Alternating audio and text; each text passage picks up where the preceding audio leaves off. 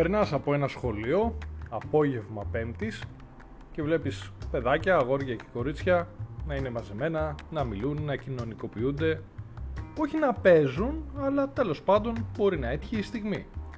Βλέπεις και τα ποδήλατα δίπλα στο πεζοδρόμιο. Έτυχε πάλι η στιγμή.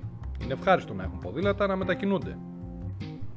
Μιλάμε για παιδάκια 10, 12, βαριά 13 ετών. Κάπου στο βάθος, μέσα στην παρέα, ακούς μουσική πιθανότατα από κάποιο κινητό ή από κάποιο φορητό ηχείο. Μουσική είναι, η τεχνολογία εξελίσσεται, όλα καλά. Είναι ευχάριστο να ακούνε τα παιδιά μουσική στην τελική. Το θέμα είναι όμως τι μουσική. Η ραπ θα πεις είναι και πάλι η εποχή. Η κάθε γενιά έχει το δικό της είδος. Άλλες γενιές είχαν περισσότερα είδη. Μια άλλη μορφή όμως της ραπ. Η περιβόητη τραπ. Και ακούγεται ο στίχος δυνατά και ξεκάθαρα. Το εδίο της και το λέμε κομψά είναι υγρό. Όπα, όπα, όπα. Φρενάρισμα λες και τραβήξαμε το χειρόφρενο. Είναι δυνατόν παιδιά 10-12 βαριά 13 ετών να ακούνε τέτοιους στίχους; Πού πήγε η παιδική αθωότητα στην τελική. Οι γονείς τους δεν έχουν πάρει χαμπάρι τι ακούνε; Ποια είναι τα μουσικά τους ακούσματα;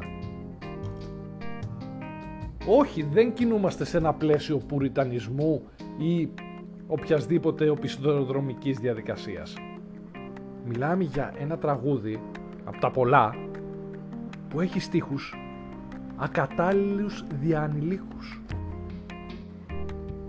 Μερικοί από αυτούς μάλιστα είναι ακατάλληλοι και για ενήλικες, αλλά αυτό είναι ένα άλλο θέμα. Εδώ μιλάμε για μικρά παιδιά, για υποτίθεται αθώες ψυχές.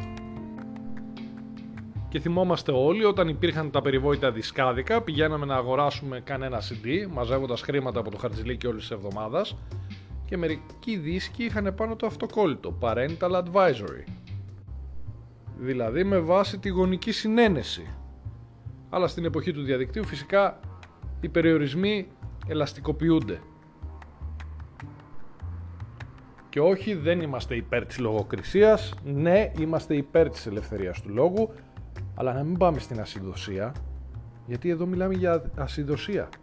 Μικρά παιδιά να ακούνε για εδία, για πράξεις τις οποίες πρέπει να ενημερωθούν,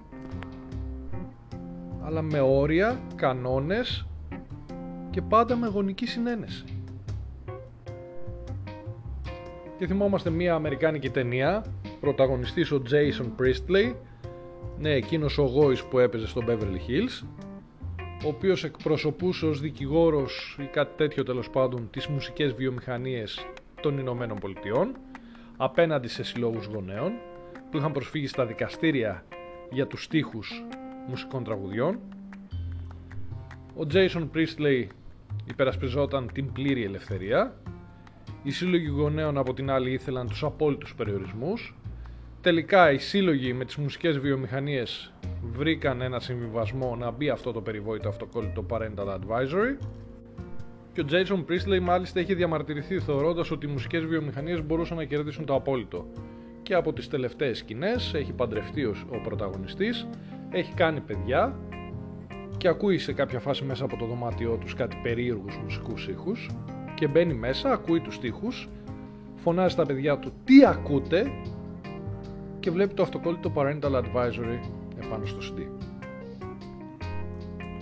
Συγγνώμη κιόλας, είναι λογικό τα παιδιά αυτής της ηλικίας να ακούνε τέτοιους στίχους; Είναι λογικό να ακούνε σε άλλα τραγούδια για χρήση ναρκωτικών; Είναι λογικό να ακούνε σε άλλα, σε εισαγωγικά άσματα, στίχους και ιδέες που έχουν να κάνουν με την εξασφάλιση εύκολου χρήματος με παράνομες δραστηριότητες; Είναι λογικό να υπάρχουν τραγούδια που παίρνουν σεξιστικά μηνύματα σε βάρος των γυναικών; Και αν η αρχαία μυθολογία λέει ότι η μουσική εξημέρωσε τα λιοντάρια και δεν ξέρω εγώ ποια άλλα άγρια ζώα, εδώ μάλλον τα πάθη παρουσιάζουν έξαρση. Είναι λογικό λοιπόν να ακούνε τέτοιους στίχους; Είναι λογικό να αδιαφορούν οι γονείς και γενικότερα οι ενήλικες; Είναι λογικό να διαφορεί η δικαιοσύνη μπροστά σε αυτή την κατάσταση; Και όπου η δικαιοσύνη δεν πάει να πει ότι πρέπει αυτή να έχει να κάνει μόνο με δικαστές και δικηγόρους, έχει να κάνει με το σχολείο, έχει να κάνει με τους εκπαιδευτικούς, έχει να κάνει με τις υπηρεσίες πρόνοιας. Θα πει κανείς εσύ τι άκουγες, όχι δεν άκουγα πάντως αυτά. Και αν ποτέ επιχείρησα να ακούσω ή να δω κάτι που δεν τέριαζε στην ηλικία μου, ένιωθα και ενοχές από πάνω. Τελικά το όλα ξεκινούν από το σπίτι δεν φαίνεται να είναι και τόσο αβάσιμο. Μια άλλη σχετική όσο και άσχετη ιστορία. Σε κεντρικό σημείο της Λάρισας πριν από μερικά χρόνια, έξω από εμπορικό κατάστημα, μικρό σε έκταση, θα έλεγε κανείς συνοικιακό, αλλά στο κέντρο παρόλα αυτά, ένα καροτσάκι με ένα μωρό, απ' έξω από τη βιτρίνα, παρατημένο.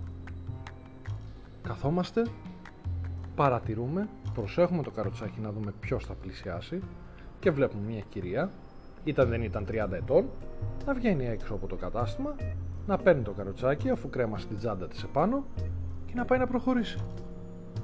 Κυρία μου της λέμε, είναι δυνατόν να έχετε παρατήσει το καροτσάκι με το παιδί 10 λεπτά έξω από ένα μαγαζί και εσείς να είστε μέσα; Δεν φοβάστε; Ευθαρσός είπε, δεν φοβάμαι.